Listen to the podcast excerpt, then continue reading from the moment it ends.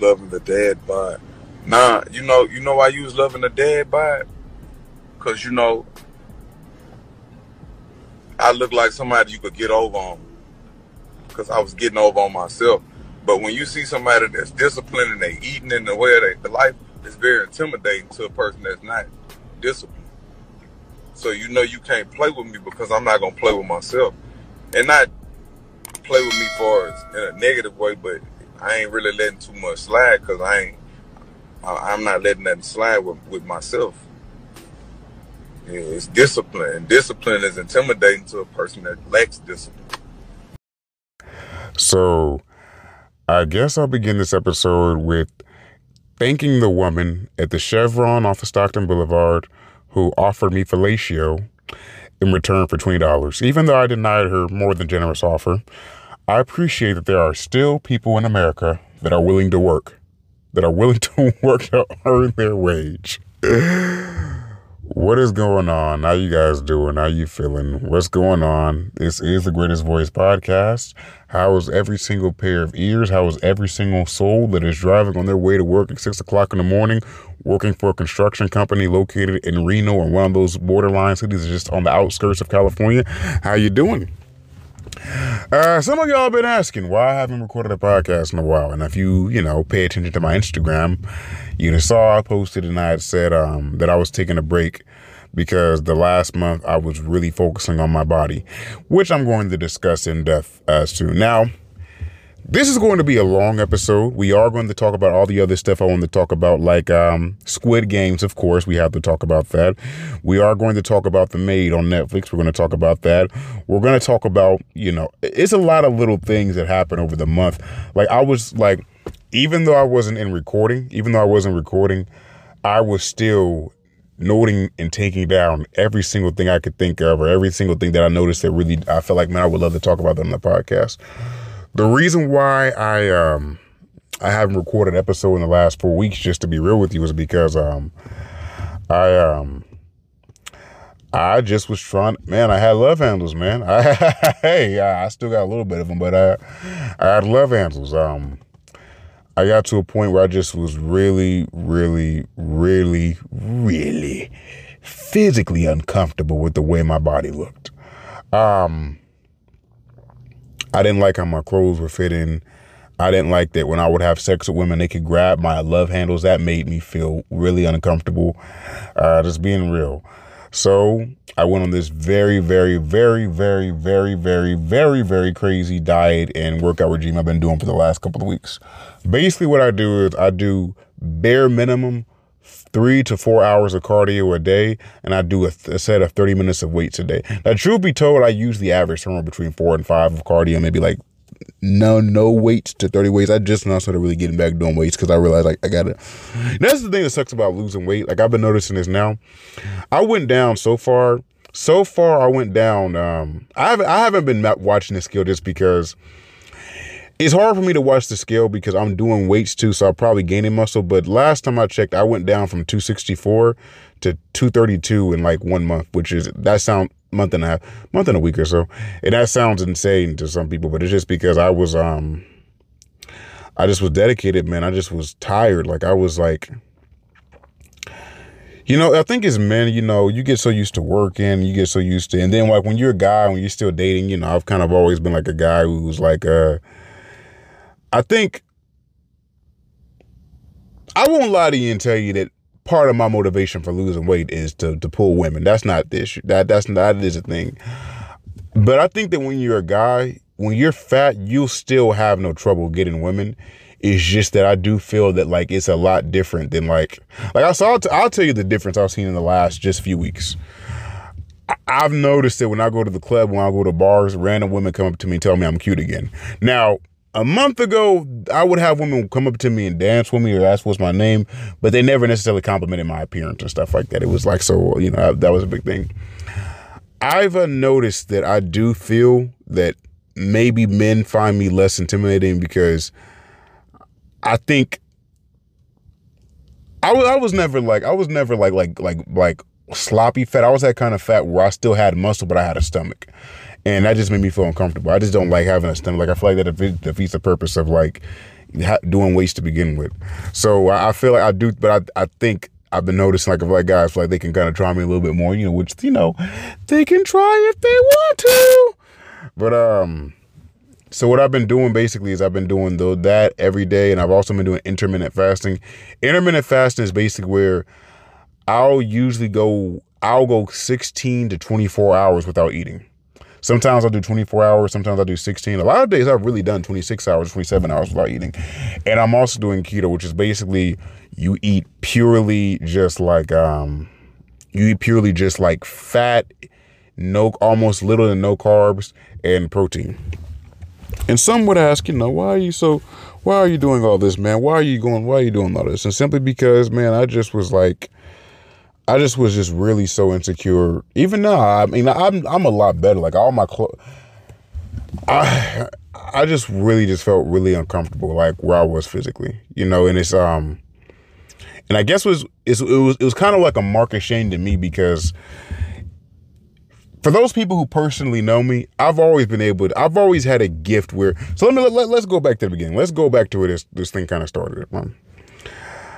I've always had a propensity or a gift with being able to work out harder than those people. The last year or so, year and a half or so, I gained an insane amount of weight, an insane amount of weight. And I was doing all these different diets that wouldn't work, and it, I was doing all these different diets. Like I was, I was talking about on the podcast a few times. I tried one diet, and thing I gained ten pounds because of that diet. I tried a different diet, and I gained some weight because of this diet. And so, I just for like the last year and a half, I just kept like I joined the gym and was going to the gym every day, was still gaining weight, and um, for a while I thought I had a disease. For a while I thought I had um a, a, a, syndrome or I thought I had high cortisol. But when I went to the doctors and I got tested, they said like, no, your cortisol levels are fine. No, your hyperthyroid is fine. It actually looks like you have low cortisol, which means you should be losing weight. Like, no, some of the you're you should be okay. And I was like, well, I don't know what the hell's going on. And I'm working out all the time. So in the last month, I've seen more progress than I've seen in maybe all my lifetime of working out, except maybe 2013. Now I'll talk about that story one day because that was actually a very insane time when I did that. But um, and I guess what I did was is um, what I did was is I just um, I got very, very, very honest with how much I was eating versus how much I thought I was eating. I got very, very, very precise with how many calories I burn, with how many calories I burn per exercise. And when all the calculations were done, I calculated that on the elliptical, on most elliptical machines, if I do three hours of exercise on, on those machines, it'll burn more or less almost in between 2,700 to 2,700 to 3,000 calories. And if I also do weights, add on to that like 30 minutes of weights, that might be another two or 300 calories. Then if I do a diet where I'm only doing 1500 calories a day, it's another 500 calories missing because my body, if I don't do anything, requires about 2000, 2200 calories to sustain itself. So basically what I did was, is I made it to where if I kept doing this every single day, I lose at least a pound a day, which is how so far I've lost so much weight. Um, it's been hard. I ain't gonna I ain't gonna hold you. It's been hard. I think another thing I bring I bring up why I've always been able to work out hard because I think, you know, a lot of the time when you're somebody who when you're somebody who's naturally hardworking, I think about this a lot. When you're somebody who just has a gift for, for just doing a 16 hour shift and still coming back to the gym right after that, or still going and take, picking up your kid from school after a 16 or 18 hour shift, you'll naturally think that because you work harder naturally than most people, that's all you need to do. But a lot of the times we get people who are naturally hardworking, we get so complacent, we get so comfortable with our level of hard work because we don't understand that that what we might do might sound crazy to somebody else. But for us, for us, for our own personal being, for what we can do, that level of work is not le- level of hard work is not going to change anything because it's something that's natural to you. You know, it's the same thing like how, for example, I can run five miles and well, actually, I can run nine mile. I can run eight. Nine, I can run nine miles and be and be tired. Now, versus let's say a Usain. I don't know if Usain. We'll say a Usain Bolt can probably run nine miles and not even feel tired at all, not even feel an issue. You know what I'm saying? That for him, that might not be a that he that might not do what it what it does to me. So that was a big thing. And that's where I started really going hard with doing multiple hours. Sometimes I was just spending half a Netflix series at the gym going on and on and on because it was like, I realized like, man, I can't keep comparing myself to somebody who might go on the treadmill for 40 minutes and then see results. Yo, I got a friend, shout out to my girl, and she told me she lost all her weight just by running three miles a day. I'm like, girl, I do like fucking 10 miles a day. What's going on, bud? It's different though. You know, my body's differently. I, I'm I'm I I can take I can take more punishment. Um, and it's uh it's kind of funny because like in my gym I go to like I'll be like people who know me at the gym they know like, I'll be there at the gym like three four hours straight just going like just going bro and like uh just going just going and it's like and then like people be like, I know some people probably think I'm on drugs or something because I just been there. I, it has to be one person who's who's who see me in the gym be like, is that nigga homeless? Like, what? Why is he always here for three and four hours? Like, why? Like, like, why? Why? Like, why? But it's like, you know, it's it's you know, hey man, I just I'm just dedicated, man. You know, I have a. It, like it's it's like it's like it's just it's just what I am. It's it's just what I am, and I'm dedicated, man. I'm like I'm not my mentality is, is I, I can't um I want I want the buy that I want and I'm gonna do everything I can to get it. Um and I made a lot of pro- I made a lot of progress. Probably by in December, like the December first, I'm gonna probably do like a before and after picture and post that. But um I just I just I think the biggest thing with me, you know, I, I, like I think um, I played in this I played in this episode the clip of what Kevin Gates said in his podcast, his episode in one little Instagram live he did where he said um he said, you know why why you was living a dad bod because I look like somebody you can get over on. When he said that little line about uh he said that little line about talking about just um what was he gonna say? talking about uh, like him having a dad bod. Because for those who don't know, Kevin Gates is a rapper. He's really popular. He's from New Orleans. Shout out to my family from New Orleans. And um, he um, he lost an insane amount of weight, got in shape, has abs and stuff like now. He does not look like a light skinned jelly roll anymore. He does not look like a Twinkie anymore. He looks like a grown man. He looks like a Hershey's bar. Anyway, but nah, man, he um, the brother lost a lot of weight and um the brother lost a lot of weight. And what he said was, is, you know, there was somebody in the comments while he was recording Instagram live, and you know, they said, like, you know, oh, I love a dad bod. And he said, No, you know why you was loving a dad bod is because I look like somebody you can get over on. I look like somebody that you can that you can take advantage of. Now, I'm gonna say this about dad bods.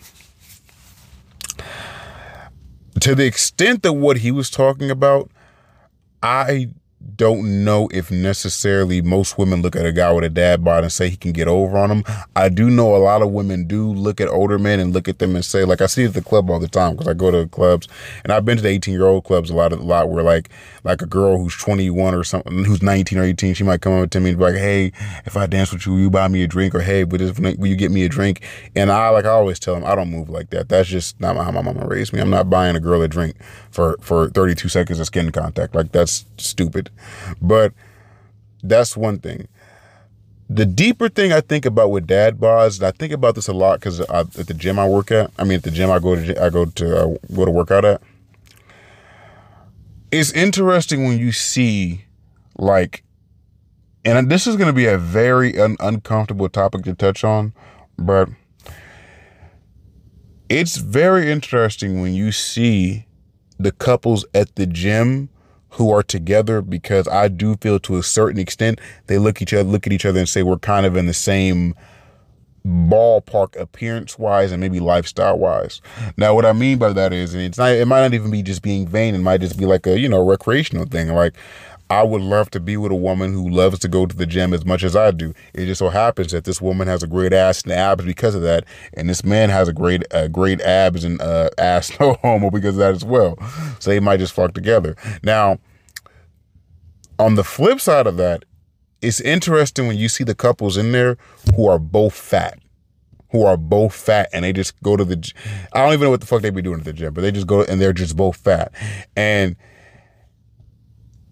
I guess I guess the thing about that is what I'm trying to say is like attracts like. Like attracts like. That's an uncomfortable conversation. A lot of people don't like to have like to have because there are a lot of people who are with people just because they were available or just because that was the best they can get. I remember Steve Harvey talked about that in his TV show one time. He was like, a lot of the time when a guy's with you, he's with you because that's the best he could get. If he could got, if he could have got something better, he would have went and got something better. Um, and a lot of women don't want to hear that. A lot of men don't want to hear that. But you know, it's just being real. So I bring that up because I, uh, as far as in the dating world, I've dated pretty well. I dated, I dated a lot of pretty women, but I've, I, I, I, ain't gonna lie to you, shit. As, as I got fatter, I felt it. You know, when you get fat, this thing about when you're fat, people don't want to talk about. At least for me, I still pulled like pretty girls and slim girls, etc., etc., whatever you call it.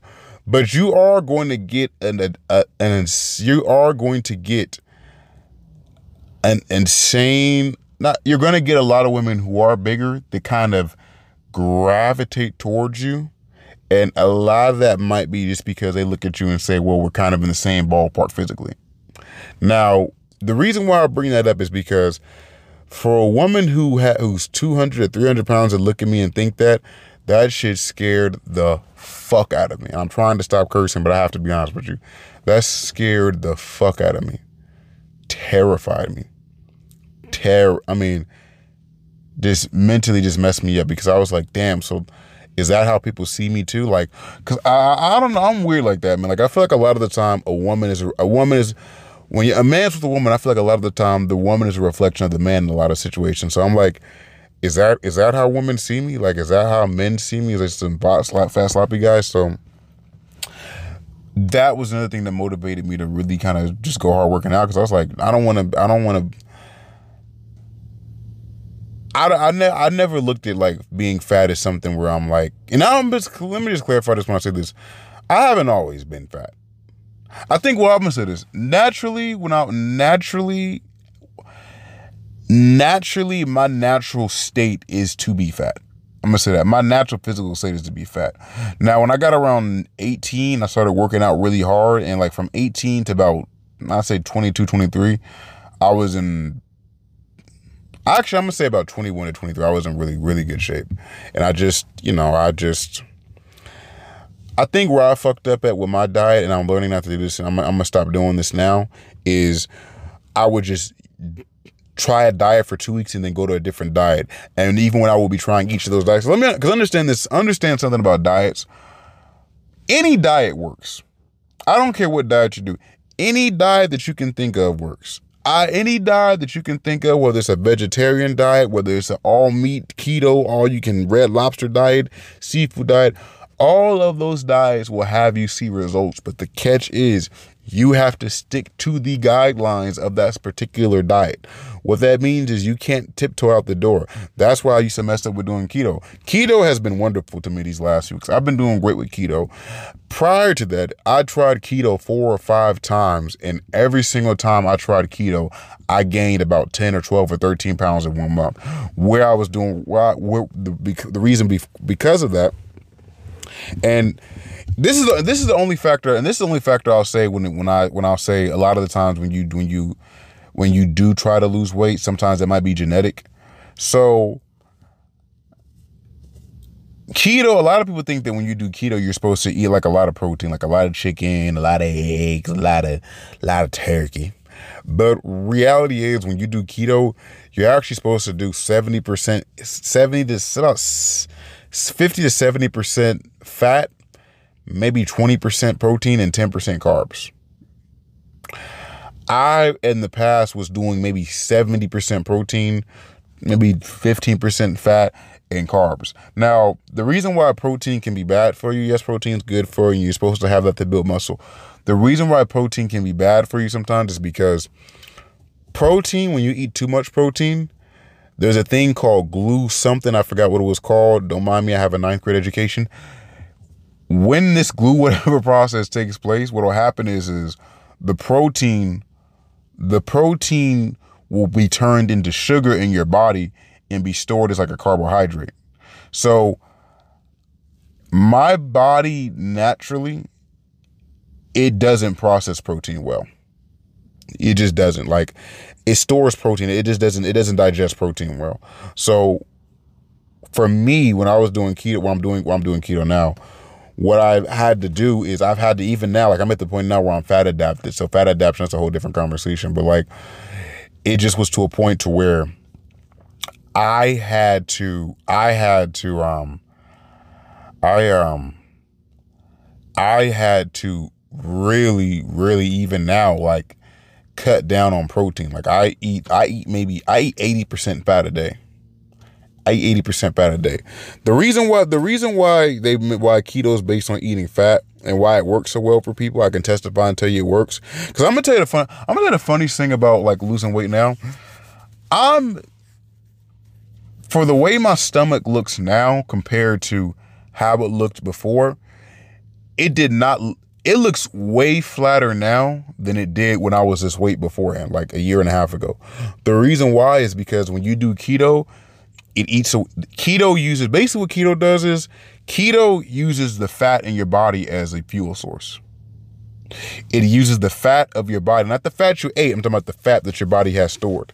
That's why a lot of people who do keto, like after the first few weeks, if they, you know, they go through the keto flu and they feel like they about to die, and after a while they feel like this just immediate surge of like energy and feel like they can do anything and feel like they can fucking fight crime and stuff like that because the keto once it once your body sufficiently switches to burning fat as a fuel source not trying to look for carbohydrates because naturally a lot of us are natural sugar burners which means we burn we use carbohydrates we use sugar and protein everything that we use everything that kind of burn. But if you just force your body to only use fat as fuel naturally what will happen is is your body your body will um your body you'll naturally start losing weight because what will happen is is you'll start using like your body's you start using your body as a fuel source. Because truth be told that's why you store the fat. You store the fat to use your body you store the fat to burn off all that.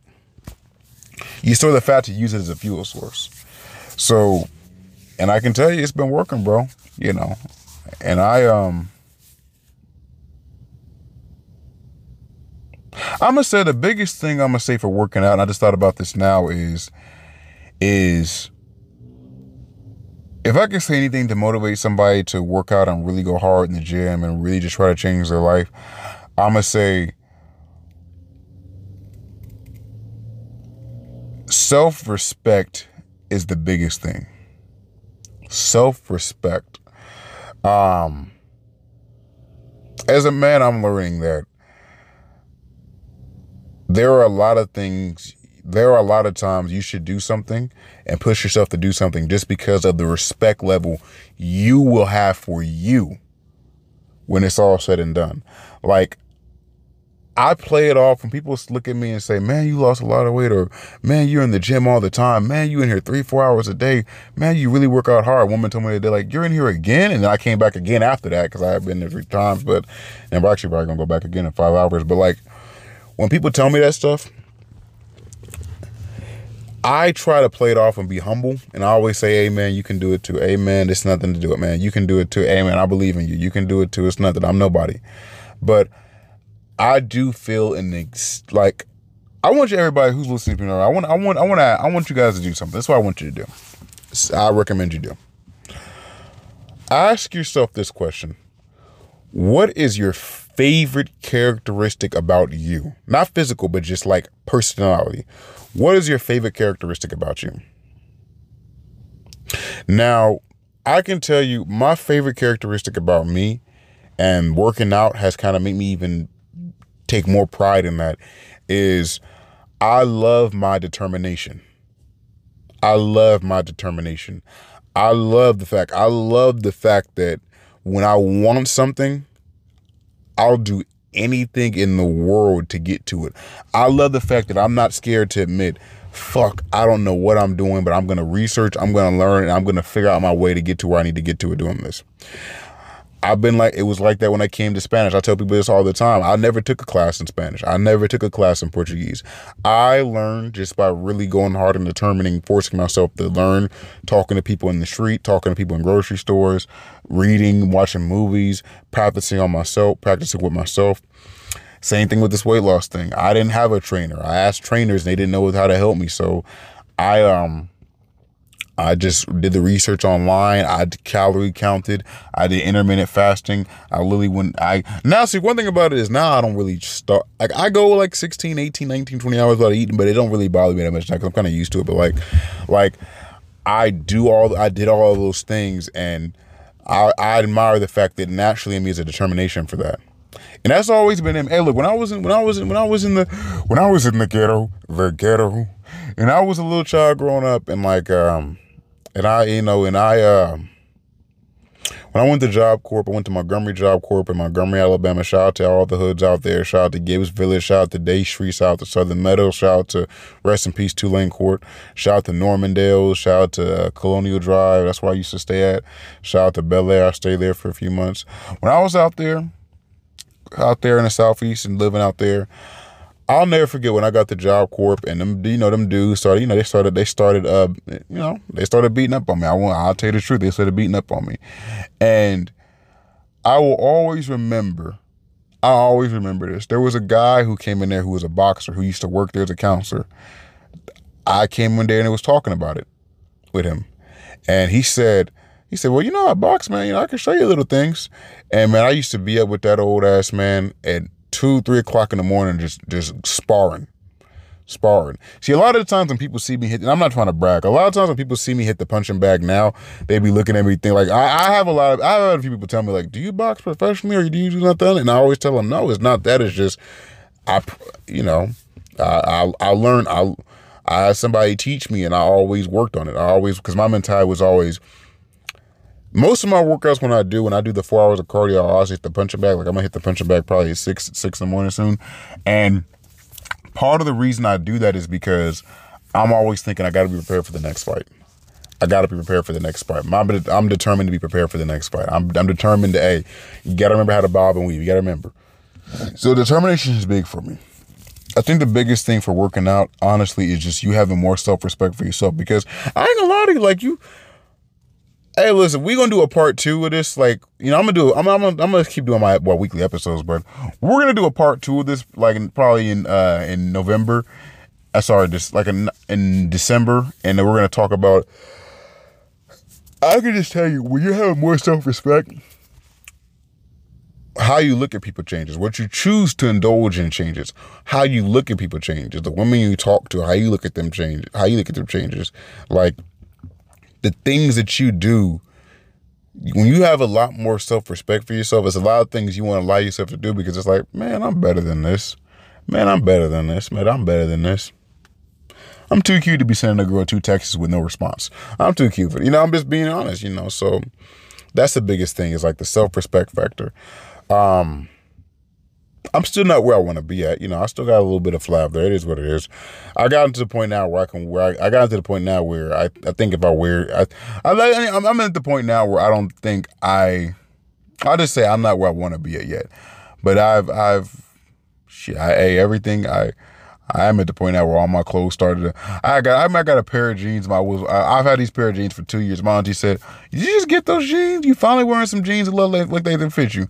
She don't know I didn't have them same jeans for two years, but they just they just now look like like regular human size on me because you know uh, get boy slimming down. Um, I'll say this, and then we're gonna switch to different topics. If there's anything I would say to anybody out there who's listening to this and needs motivation to work out, I'll say you know, motivation can come from anything. I'll be real with you. When I'm on that treadmill, I'm thinking about the dumbest, stupidest stuff to motivate me. I'm thinking about gang music. I'm thinking about how many girls will like me, whatever, whatnot. I'll think about that just because in the moment it puts a little bit of fire in my, puts that little battery back, put that, put that, put that battery in my back. Um, use. I always tell people use whatever motivates you to motivate you. Do not be ashamed to go on there and fantasize about being. uh um, or what's his name? Uh, the blue dragon from Dragon Tales, or the the Art of aardvark from Arthur, because that motivates you while you're on the treadmill. Do not, do not, do not, do not be scared to go on that treadmill or in that gym and fantasize about looking like Arnold Schwarzenegger in Kindergarten Cop. So every 33 year old mom at the at the elementary school, when you go pick up your son, can can want to f with you, you know. I'm just being real. Like use whatever motive, use whatever. Do not be scared to go back. Do not be scared to go into um go into your vault of inner childhood trauma and demons and kids picking on you and you know use that to um, motivate um, motivate motivate um, motivate motivate you to, to do what you got to do so i'll say now moving on because i do want to talk about some other things i have a lot of topics i wanted to talk about um, i had a list about everything um, Shoot, let's let's let's start from the Let's start with watching The Maid on Netflix. Have you seen The Maid on Netflix? Have you seen The Maid? I have watched this show. This is a very very good show. Um, if you are not interested in the struggles and trials and tribulations that 27 year old white women face at the hands of abuse while raising a five year old kid, then I recommend you not watch this. But if you are interested in that, feel free, brother.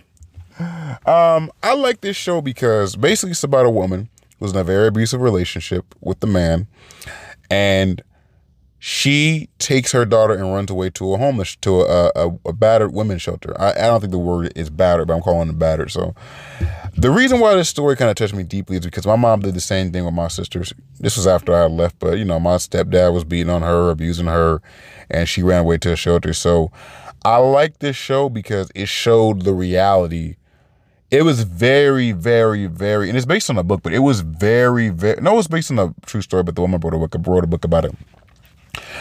It was very, very, very, very, very blunt with what women face when they try to run away from home. Like, like I, I'm gonna spoil it for you. Spoilers.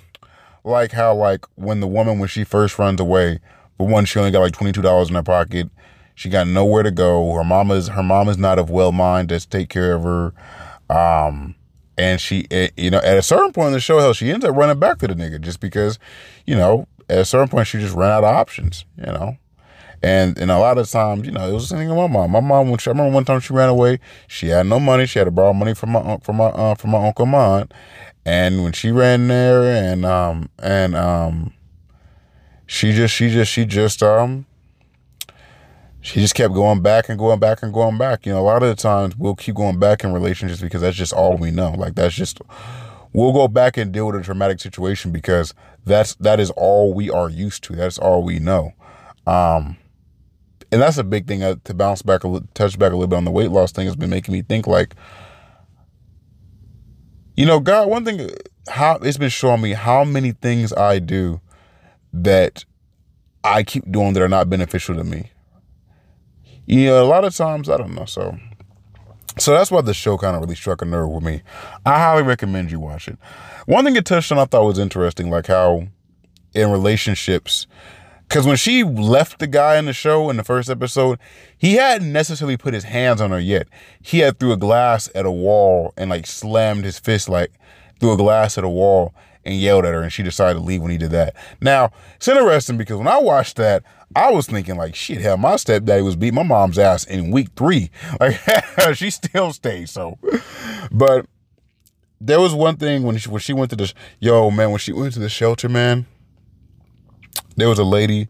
There was a lady there. The lady who was she was like the the care the, the groundskeeper of the, the, the shelter, like the people who's like the head leader there, and she was talking to her and it would do a whoop. She welcomed her there, and then the other girl there was a girl she made friends with in that shelter who had just left her man.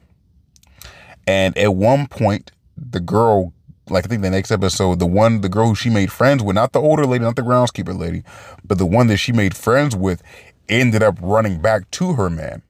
When she ran back to her man, she told the groundkeeper, she's like, why would she do that? She said, you know, that was her third time here. That was her third time she's been here. She said, I, I, I left five times before I, I I left five times before I finally left my man for good. I can tell you shit. My mom, my mama, my mama left maybe shit twelve times before she finally left him for good. He's just real. Um, men, we got to talk about this. We do we we do put women through a lot of stuff. I'll just say that that show. You know, I I know I'm pretty sure not every man who's listened to this podcast just beat his woman up upside the head two minutes ago, but we at a certain point we do have to talk about like how much we do put women through. You know, um, and that show is a very uncomfortable reality. I think a lot of the times, I think, you know, I think if you have a deeper conversation with, like when you talk about a lot of topics like just everything, like domestic abuse, child abuse, racism, um, anti homosexuality or anti anti trans or phobia, all that other stuff. A lot of us don't like having those conversations because I was I want to say the overwhelming majority of us feel like we don't categorize in any of those groups. A lot of us feel like we don't categorize as a racist. We don't categorize as a homophobe. We don't categorize as an anti-trans. We don't categorize as a look. And I've learned this a long time ago. I learned this a long time ago. Just because you didn't see something happen doesn't mean it didn't happen. Just because you don't see a social construct that's affecting people does not mean it doesn't happen. I've, I'm on record on saying in this podcast that I've always had the best luck getting good jobs. I've always the best luck getting jobs. I've always had the best luck giving off good impressions. I've always had the best luck getting opportunities. That doesn't mean that that does not mean that if you're a black man in this country, you will encounter certain barriers of trying to get jobs. It's just me personally. I haven't went through that. Um, same thing when we can come when it comes like the trans or homosexual thing. I've never in my life said I hate trans or I hate gays or I hate anybody in the LGBTQ community. I have always I've I've always I've always I've I just don't give a damn to be honest with you. But that does not mean that no other man who might look like me or no other man who's like me in this world has probably said crazy things about gay people possibly bullied a gay person for being gay.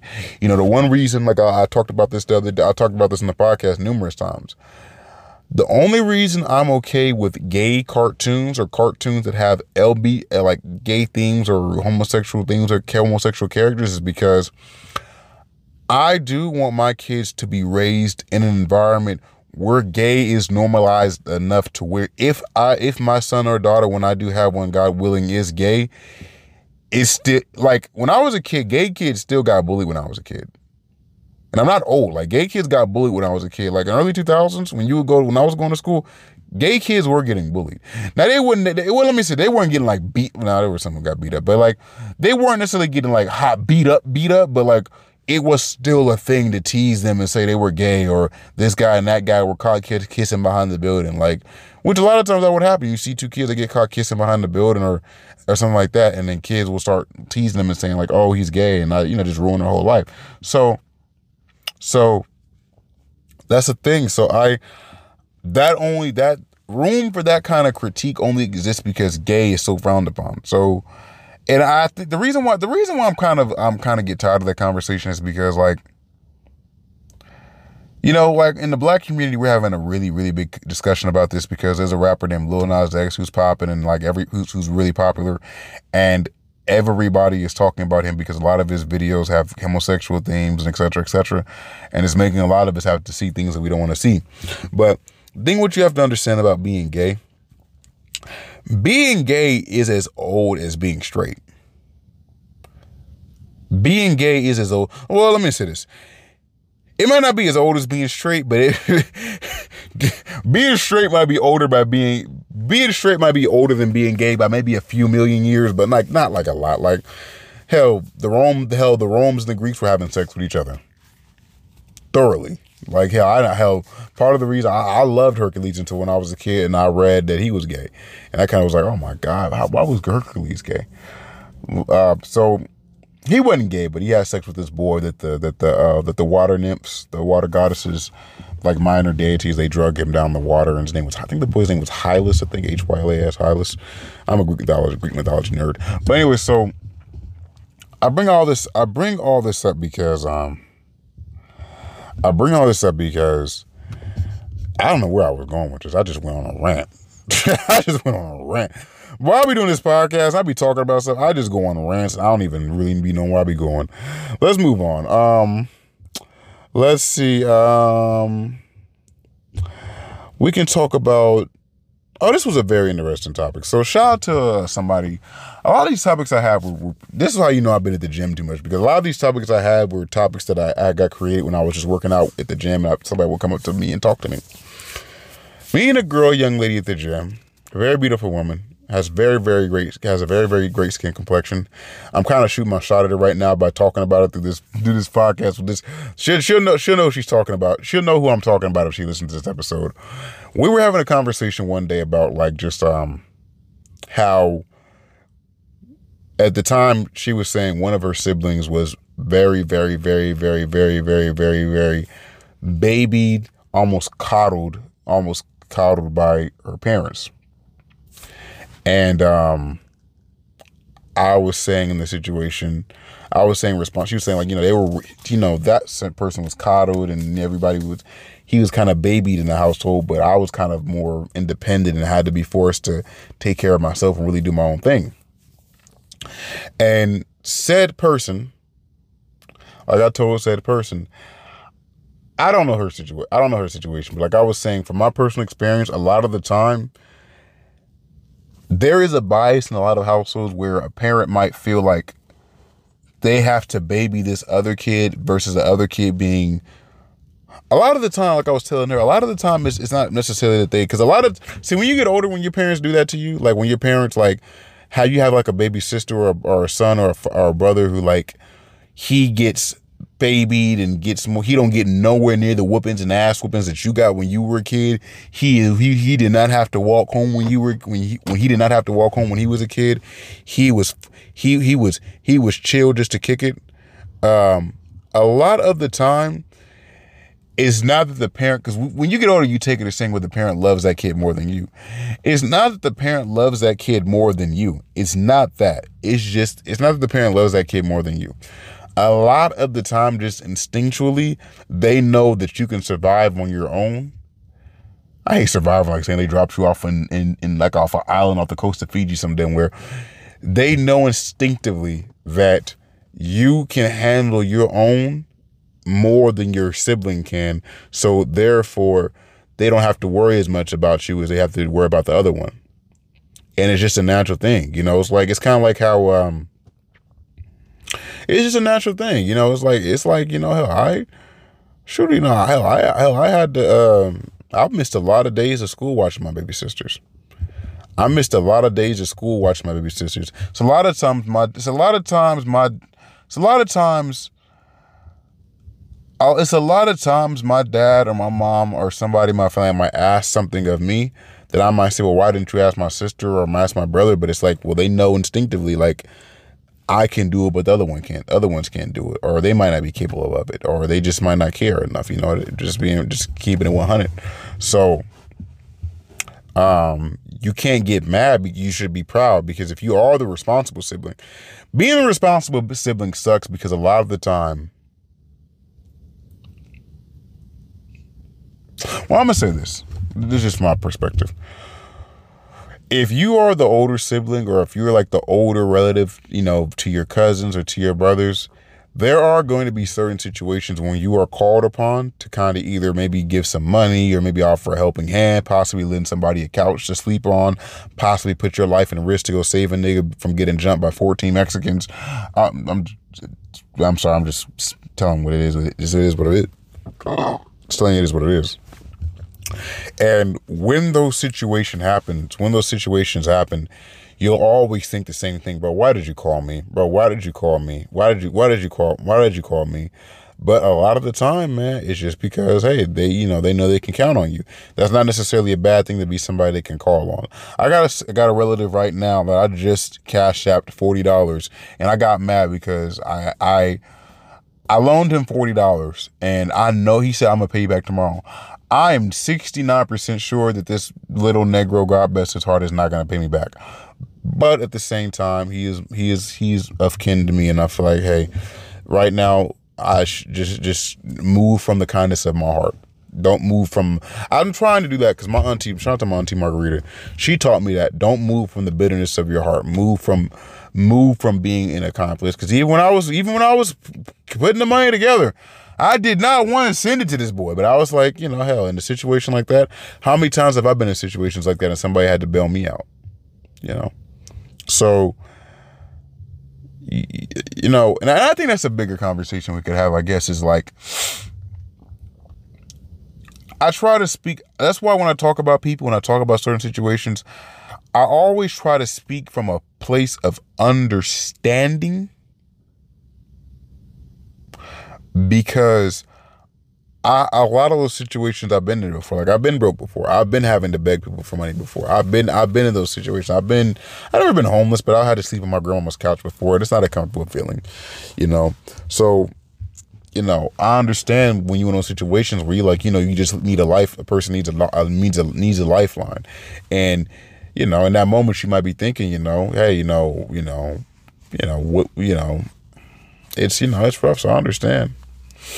So I guess to say I have to say this because a lot of us, you know, a lot of the times when you have somebody, because I think it gets annoying when you have somebody who is the unresponsible sibling or the unresponsible cousin because if you notice a lot of the time the majority of the time they stay like that into their 40s and 50s and 60s i went on with a date on a woman who was who was in her 50s a few months ago great woman and we were talking about that and she was telling me like her sister is like and her her little sister is like 39 or 41 but she still still is almost in some essence like a child. Like she still needs help with things. She still. There's a homeless man um, walking around where I'm parked at, doing some very owlish uh, yell. I don't know if this is like a hood call. Um, God bless his little heart. But anyway, um, so you know, it's an interest. It's interesting concept. It's interesting thing. Like you know, I guess I guess when you have siblings or you have cousins who are like I'm trying to be cool and not say names and not give IDs and things like that because a lot of these people I do I do want their identities to stay remain nameless and stay cool because I got into some big trouble talking about people on my podcast beforehand. But I'll just say You know, this year, this last two months has really made me look at family relationships and just relationships in general differently. You know, um, you know, just has for better or for worse, somewhat of the worst because, um,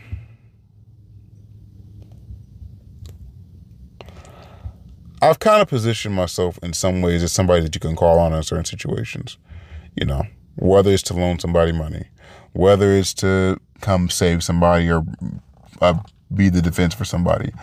Um, you know, I and it, and it, and it gets to a point. It does get to a point, honestly, where you just you get tired of it. You know, I don't, I don't, because a lot of the time.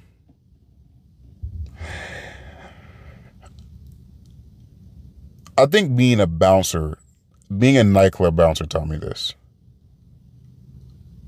A lot of the times, people will see you as a crash dummy that they can call upon when they just need help. You know, like when you see those dudes like who like they move in the streets, right? They move moving in the streets and like they have a cousin, they have a brother, they have people that they'll call on when they want to do some stupid, ignorant, dumb, about to put you in in Folsom in New Folsom State Prison and get raped by a guy named Hortus for 40 years, dumb shit like that. And a lot of the time, they don't even really care about the person they call. They just want to use them as a crash dummy. Shout out to Wack 100. He's a, um, a, a really uh, famous guy in the, in the music industry. And he he did a video talking about that. He's like, man, you guys, a lot of you rappers out here, a lot of you celebrities, you only call your friends from the ghetto, from the hood, when you need somebody to do something dangerous or need somebody to go to jail for the rest of their life for. The reason why when I get into shit, I don't call people. You don't know how many times I've been in the fights. I've been in situations where guns were present, knives were present. Every gang that you might have saw on Gangland or American Gangster was present. And my dad or my cousin or my brother would say, "Bro, why didn't you call me? Bro, why didn't you call me? Bro, why didn't you call me?" And like I always tell them, because at the end of the day, if I go to jail, somebody needs to put money on my books.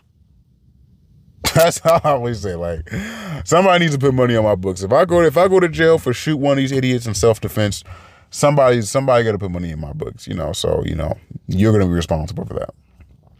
I'll just say that. Uh, moving on from that, next topic we can talk about. Um, oh, this was a good one. Oh, this was a good one. Your masters of your pain, masters of your agony. Now, I don't know where I don't know where where I heard that from. I think I, it was. Just, I want to say it was like maybe like the October seventh. Somewhere, I watched a video and the guy was talking about it. and He was like, um, he said a lot of the times, you not forgiving somebody or you being mad at somebody makes them the master of your pain, the master of your agony, because the person has changed you. That touched me so so so, so, so, so deeply because, like, it touched me deeply. It touched me profoundly because, so, I've talked about this in the podcast before. I was bullied as a child up until my late teens. And I bring this up because when I started fighting back, well, I'm gonna just be honest. Let, let, I'm gonna just have a real conversation. I started fighting back in my late teens.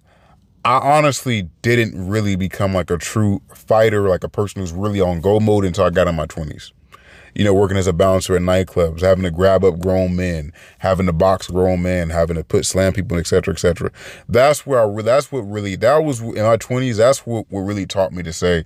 That's what really I think the difference was when I was 16 or 17 and somebody punched me, I wouldn't instinctually punch back. I would kind of like try to like maybe like calm the situation down. Like, what's up, bro? What you, why are you doing? Now, few years after that, if somebody punched me, they might they, they would it was inst. I would probably stomp the shit out of them. I've I've done that before actually, but like, so I bring this up because the only reason I'm like that now, I always think about this. I always think it's kind of weird how life works, bro.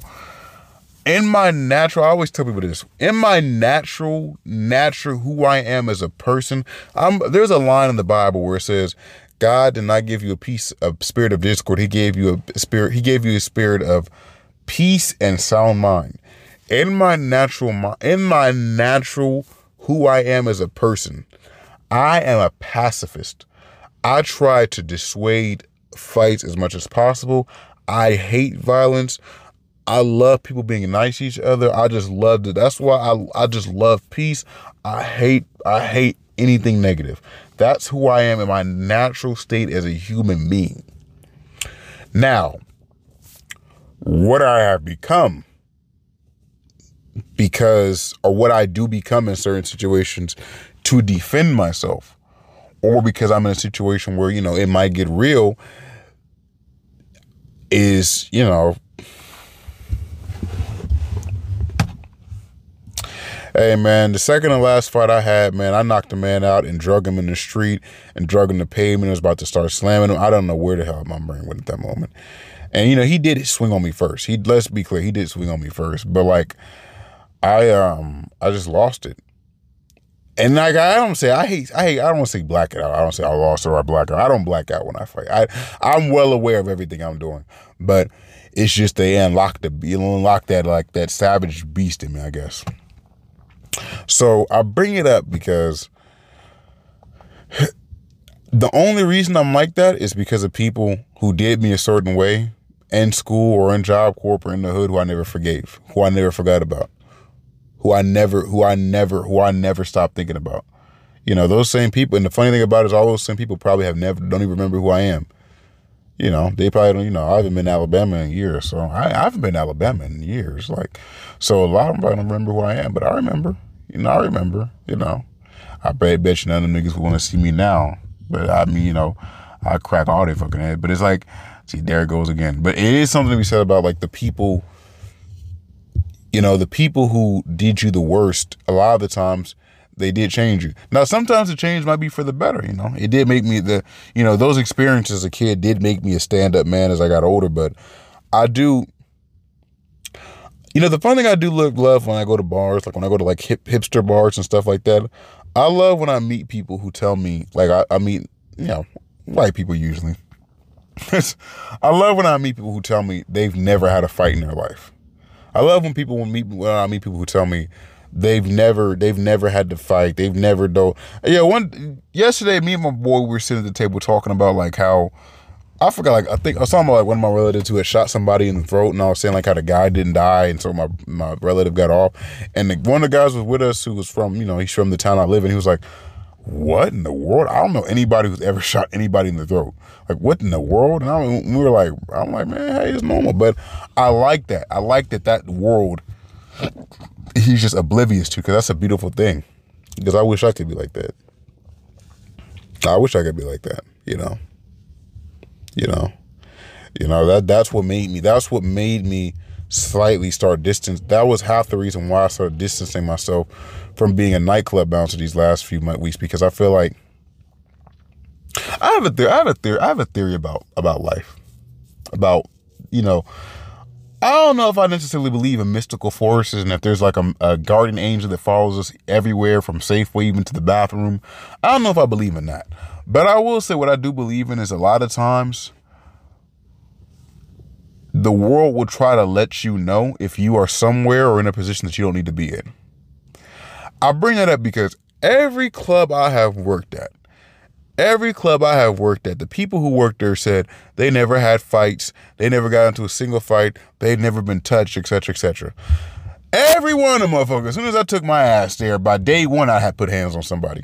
And I and I have to, you have to really, like, you have to really, really know me to know how peaceful and how very, very defusing I am when it comes to an escalating situation. You have to really be around me to see how the lengths I will go to. I always tell people this all the time. Yo, I'm the best person to argue with because I will let you say a a, a, an obscene, an insane amount of shit about me before I knock you the fuck out. I mean a lot. I've let, I have let, yo, man, I'm just being real. Like, you know, hey, like on everything. So, but people still try it. People still try it, you know. People still try it. You know, it is what it is you know, you know, and like I said, you know, they can, you know, you know, you know, so you know, it's it's it's. I bring that up, I guess, but I bring that up because I do feel the reason why I have issues in that world is because that's God's way of trying to tell me you don't need to be here. This is not where you're supposed to be at. This is not where you belong at. This is not where you're supposed to. This is not okay. You're not supposed to be here. You know. That's why I don't get mad in that world because you know that world, in that nightclub world, that bouncer world, you know, there are people in that world. You know what? You know what I don't like. I always think about this. Like when I have talked to people who work. You know why I don't argue with people at work. Well, why I don't argue with people who I work with at whether it's anything, whether bars, security companies, anywhere. The number one reason I don't argue with people who I work with is because on the way to you going to your career, on the way to you approaching your career, whatever your career goal is, like your true career, you will meet a lot of people who you have issues with at your job. Nine times out of 10, the people that you have issues with your job are people who are veteran people. So sometimes it might be your fault too, because, you know, they're veteran. They've been there. They're, those are the people who, that is their career and they want to die doing that career. They want to die in that position. Those are the ones, you know, who feel like they can get away with certain things. They they're the people who don't work hard enough or work too hard. Either or. I don't like arguing with those people because a lot of the time, at the end of the day, they're in house. They're in house. They don't have they don't have to they don't have the need to prove themselves. Know, those are the people you notice who always come in late for work or don't do as much as you do. Don't clean up as well. If there's an issue with the job, they're they're a little bit slower, a little bit slower to react and resolve the situation than you are. And you can't be mad because that's just the game, you know. I um I um I love Frosted Flakes. Bit stupid, but nah, nah, man. I um, life's good, brother. I'll just say this: life's good. You know, life's good, and I think it's just all about progress. I am going to do another episode next week. Um, we are going to keep doing these episodes weekly. Um, sorry, it's been a long time since we uh, had just like I said, I just had to focus on my body. Um, but now I kind of have a little bit more time just because I can, man, my shit, I, I can, I can, I can make something work for y'all. So much love, much peace, and much chicken grease. This is the Greatest Voice Podcast. I shall see you, and thank you for listening.